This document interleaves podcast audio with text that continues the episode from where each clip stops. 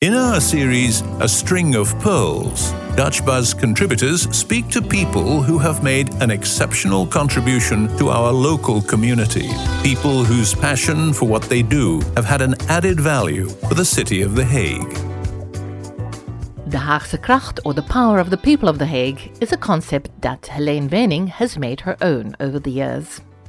Helene is a director of Duurzaam Den Haag, or Sustainable The Hague, and has spent the last 8 years persuading local residents to take charge of their own living environment for a better and healthier city.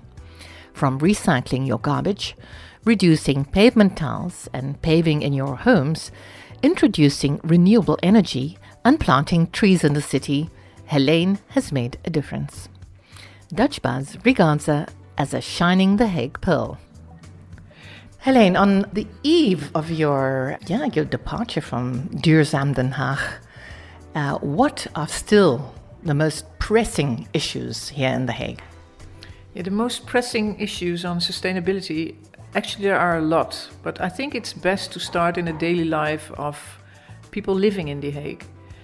And the most pressing issue is, I think, people not having enough money to pay their energy bills.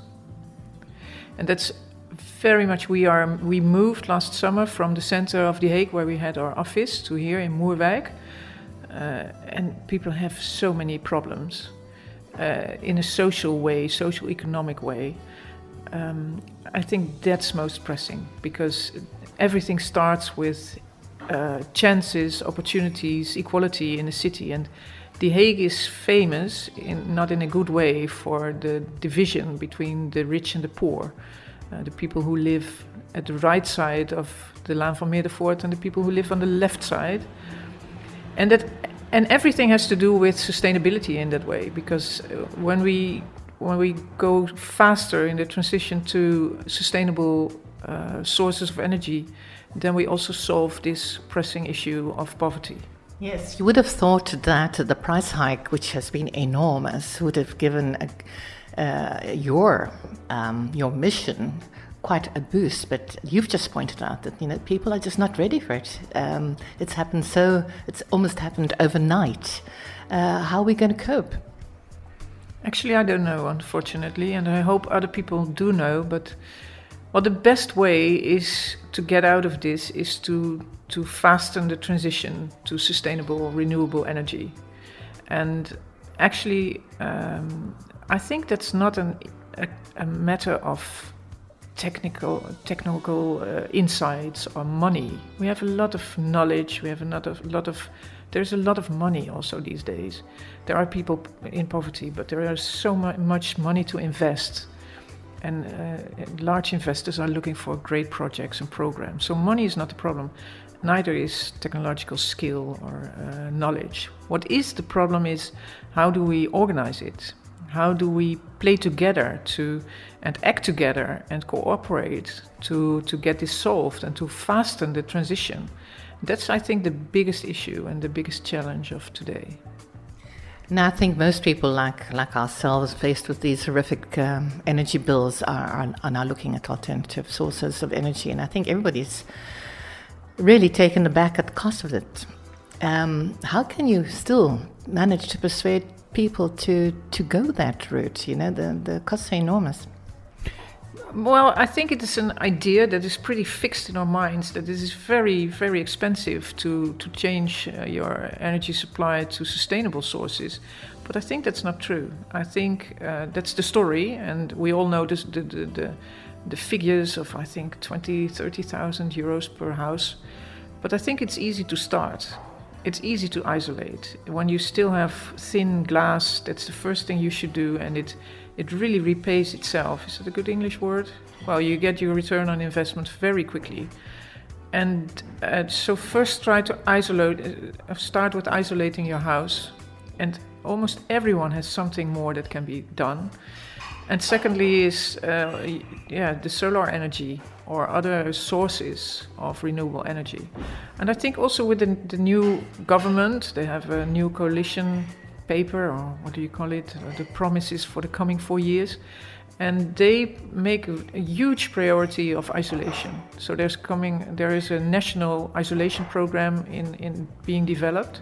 And I think there will be a lot of money also invested to stimulate people to invest in isolation of their home. Are you not worried that a lot of the money will be deflected to military and defense issues now with the war in Ukraine? Is it not overshadowing a lot of the environmental issues and budgets for things like insulation and alternative sources of energy? Well, I think this new government has sustainability high on the agenda, and it is pretty fixed and giving a good position in the new what they agreed upon for the coming 4 years. And of course, they are also investing in military and defense. And I do not know a lot about it, but I don't think it's a bad idea to invest on that too. But still, there is enough money left for environmental issues and sustainability. I don't think the trade-off is defense or sustainability. And the funny, or actually the pretty sad fact is that they are pretty much interconnected. We all know it now after starting the war in Ukraine.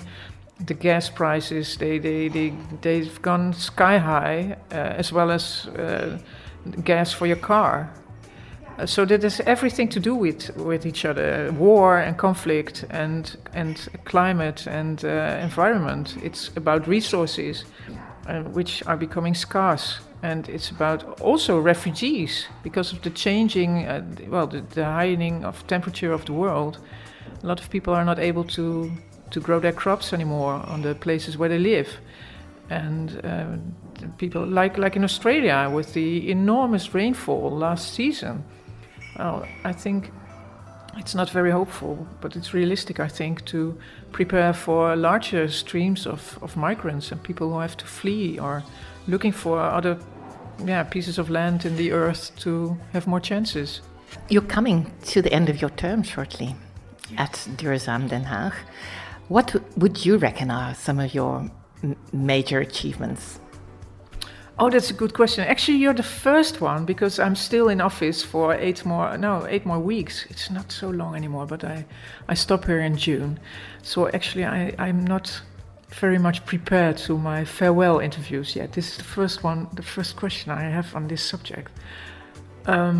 I think Duurzaam Den Haag has become an institution in The Hague. A lot of people know it. We play an important role in helping communities and people in The Hague, and also the municipality, to encourage people to live more sustainable and to stimulate them with their initiatives and to help the government or the municipality with reaching people in neighborhoods, like the neighborhood where we live in, where we have our office now. So I think we developed to be a trusted third party for a lot of different sort of people. And a big source of information. True. Yeah, and we have a phone number and an internet website, and a lot of people get informed about what they can do themselves to make the city more sustainable. Yeah, you say what we can do ourselves. I think you pointed out 100 times, maybe more, how we are, all of us as individuals, responsible for our living environment right here in The Hague. Yeah, that's true. And I think that's also one of the things I did in the last 8 years. Because of a lot of sustainability or environmental organizations, they finger point to other people what they should do. Or and always the glass, I don't know whether it's an English expression, but in Dutch you have a glass which is half full or half empty. But you can imagine, some people always see half empty glasses, and you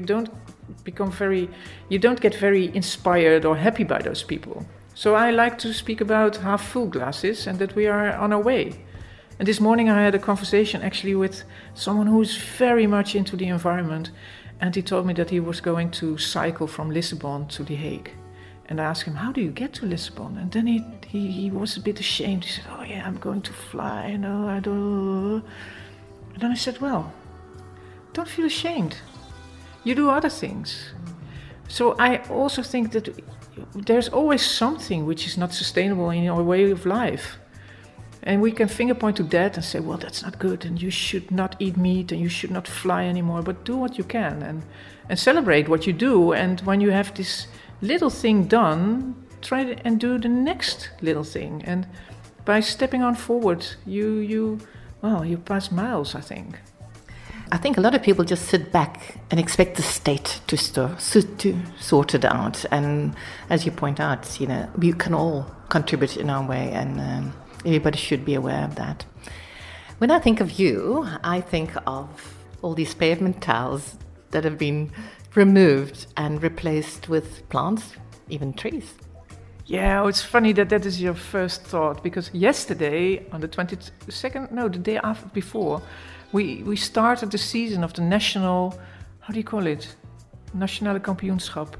Championship? Yeah, the national championship. Tile throwing. Yeah, tegelwippen in Dutch.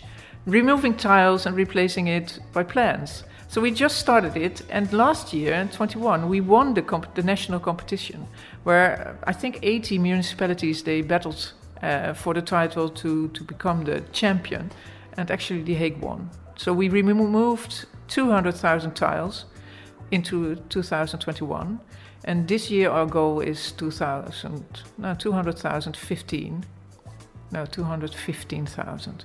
So we are doing it again. And I think it's a wonderful campaign, because it's a campaign, but everyone can do it.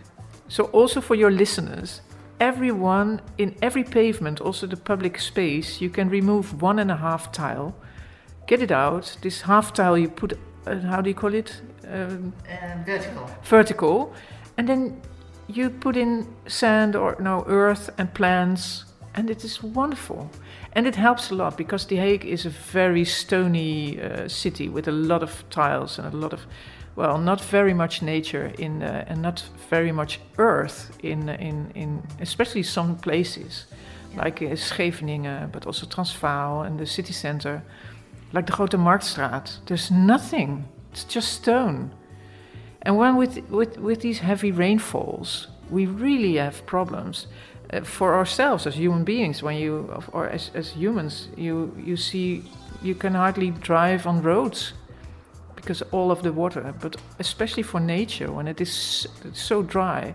And on the other hand, when the soil is so dry, then when there is rain, you get a lot of water runoff, and also in cellars, like in the Vogelwijk, people have a lot of problems with the cellars.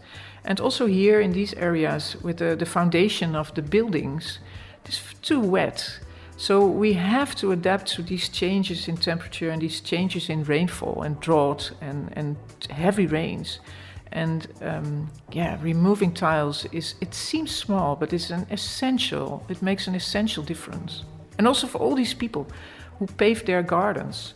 I have seen examples, you cannot imagine it. People paving there, it's not paving, it's putting concrete in their front yard. It happens.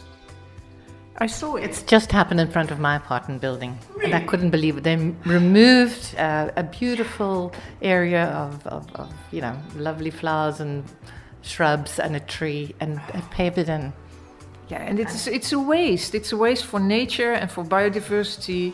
And it is the heat problem. We call it heat stress in the city. It's a lost opportunity. Another thing I associate you with is the planting of trees. How many hundreds of trees are you responsible for planting in The Hague? Can you calculate? I think last year we did, 15,000. It was the first year of campaign. And it was really a wonderful operation. And next year we do it better, because the logistics, they were pretty difficult, because we promised everyone we bring your tree at home. Yes. Actually, we do that a lot of times. We always bring, we make it people easy, sometimes too easy. So we had all these people, I think it was 1,500. Yeah, 1,500. The goal was 1,000 and we made 1,500. But 1,500 people, they received their tree at home in little containers, so they could also go through the front door, through the hallway to the backyard. And people could choose from, I think, 10 types of trees, depending on what you have in your garden. Do you have a large garden, sunshine or not? And this year, we're doing the same campaign. At what time of the year?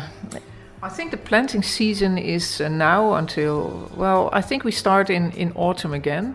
And then in the early, before March, it has to be in the soil. So I think it will be October. So keep in touch with us, even if I'm not there anymore as a director, but there will be a good new one, I'm sure of that. But these campaigns, they continue. So after summer, we start again campaigning, look at the website, and if you want a tree, then just say, hey, please. These environmental issues are not always that easy to sell to the public. How did you go about it, and what might have been some of the hurdles that you had to remove along the way? Yeah, it's a good question. Actually, what we did develop more and more is an approach to activate people as Duurzaam Den Haag. So we distinguished different groups of people, and actually we worked with an innovation model of Rogers. A lot of people know it from marketing. You have the early adopters, you have the early majority, and the laggards. Laggards are people, they don't do anything. Well, maybe when everyone else has it, they say, now I have to do it too. And the early majority, we started with them. Those are actually mostly men, white, the 3 double income, kids out of home, 50, 55 years old, and then they say, I'm going to do anything. You don't have to tell them what to do. You only have to say them, this is what you can do, and they go. But the early majority of people, they think differently. The people like in these neighborhoods, they think, what's in it for me? So we made a move also in these 8 years of me being here in office, is refocusing from the early majority more to the early majority of people. And it also was a total different message.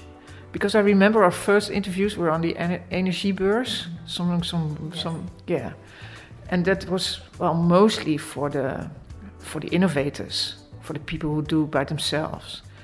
But the message is totally different. So we tell them now, you want to save energy, or you don't want to save energy. You want to save money. That's what's in it for you. And in these neighborhoods here, if you save energy, you have more money at the end of the month to do things that you like.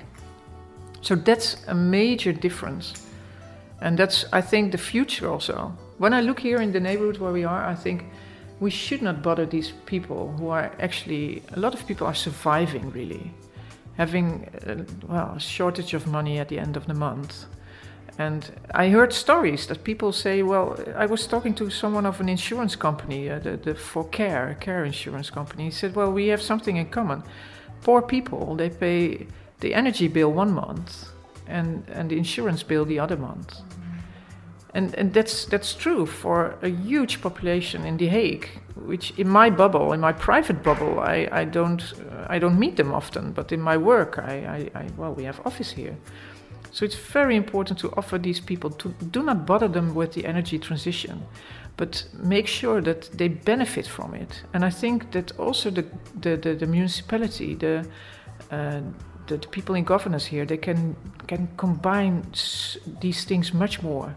So create jobs. We need them in the transition, and these people need it to give a future, to see a future for their children, and to have income to survive. Yeah, so you see it as a win-win situation. Yeah. In the ideal world. Yeah.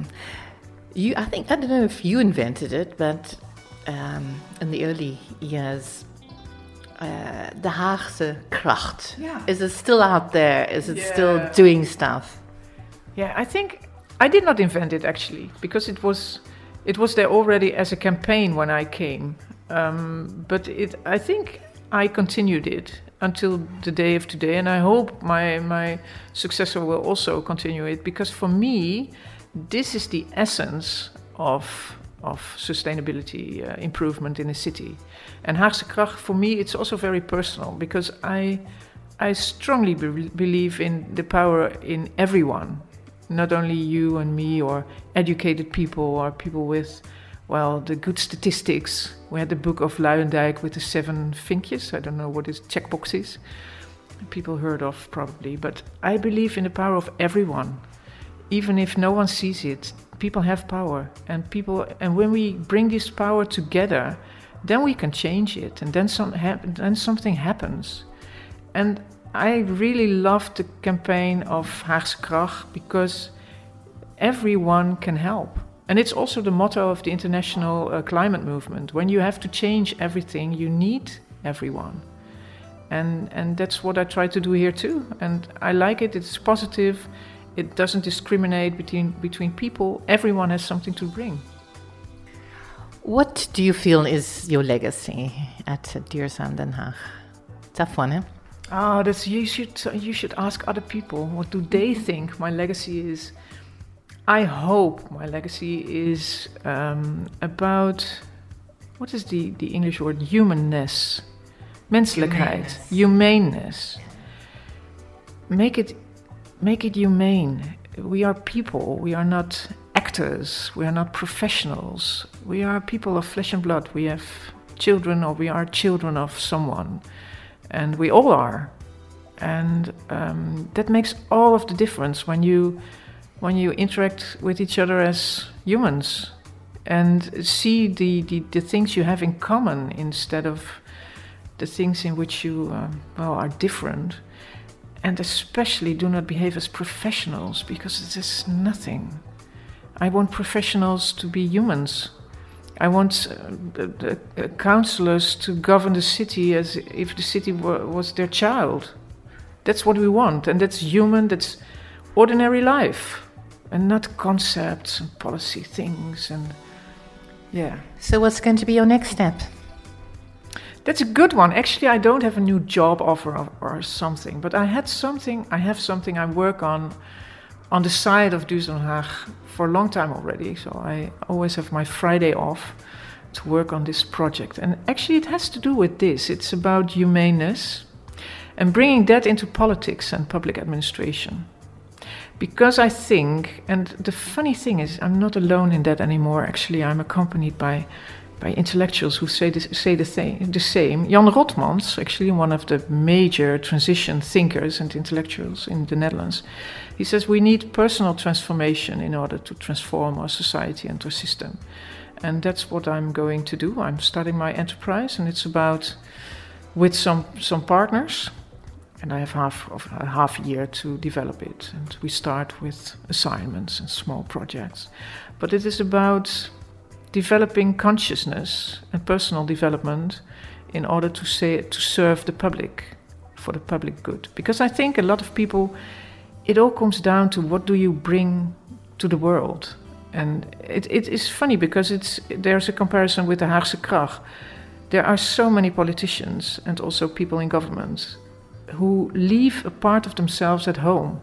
In the morning they get up and have their total human being with a partner or children, and then they put on their suits and they leave a part of themselves home, and then they go to their work and to the office, and they come back, and then that part is there again. But we need that part for the public good. We need that from our public servants. I think we just saw it reflected in the local elections, where the city parties basically won the most seats, and not the national parties, who people feel are no longer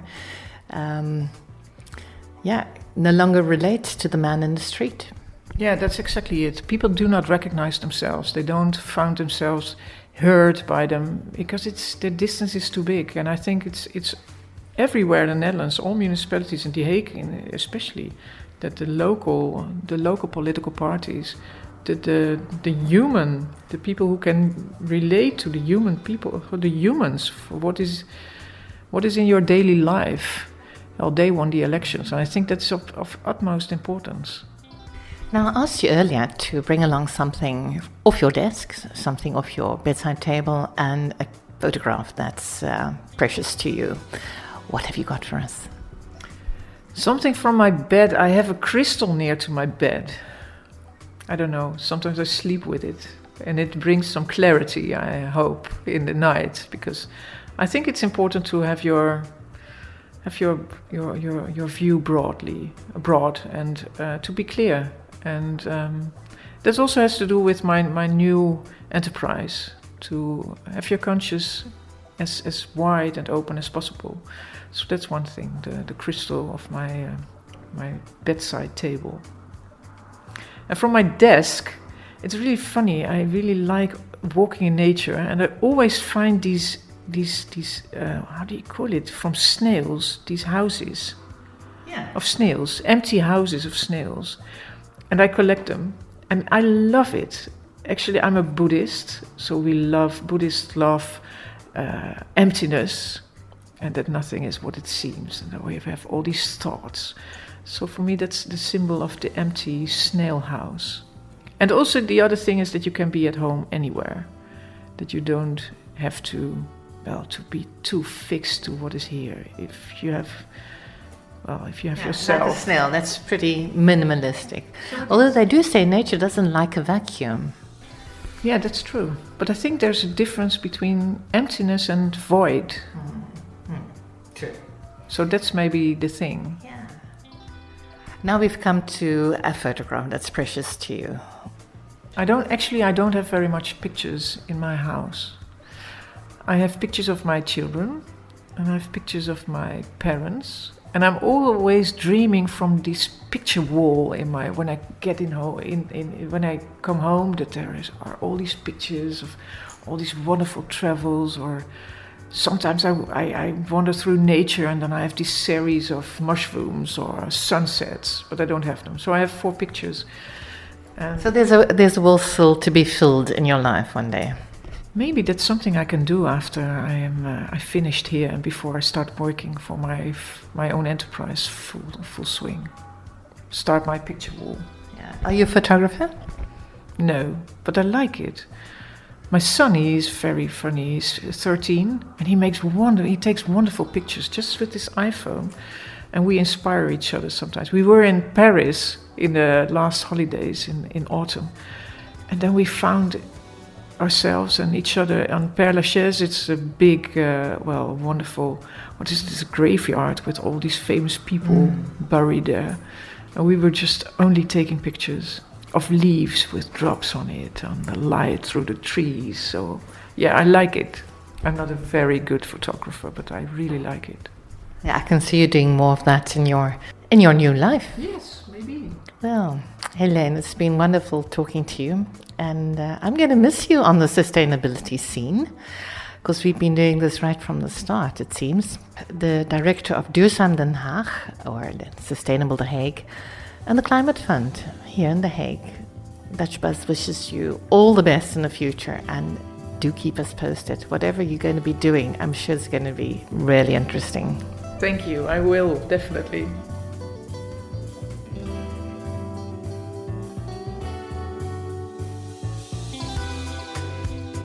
Dutch Buzz is where you meet The Hague's movers and shakers. 100% Haags, Den Haag.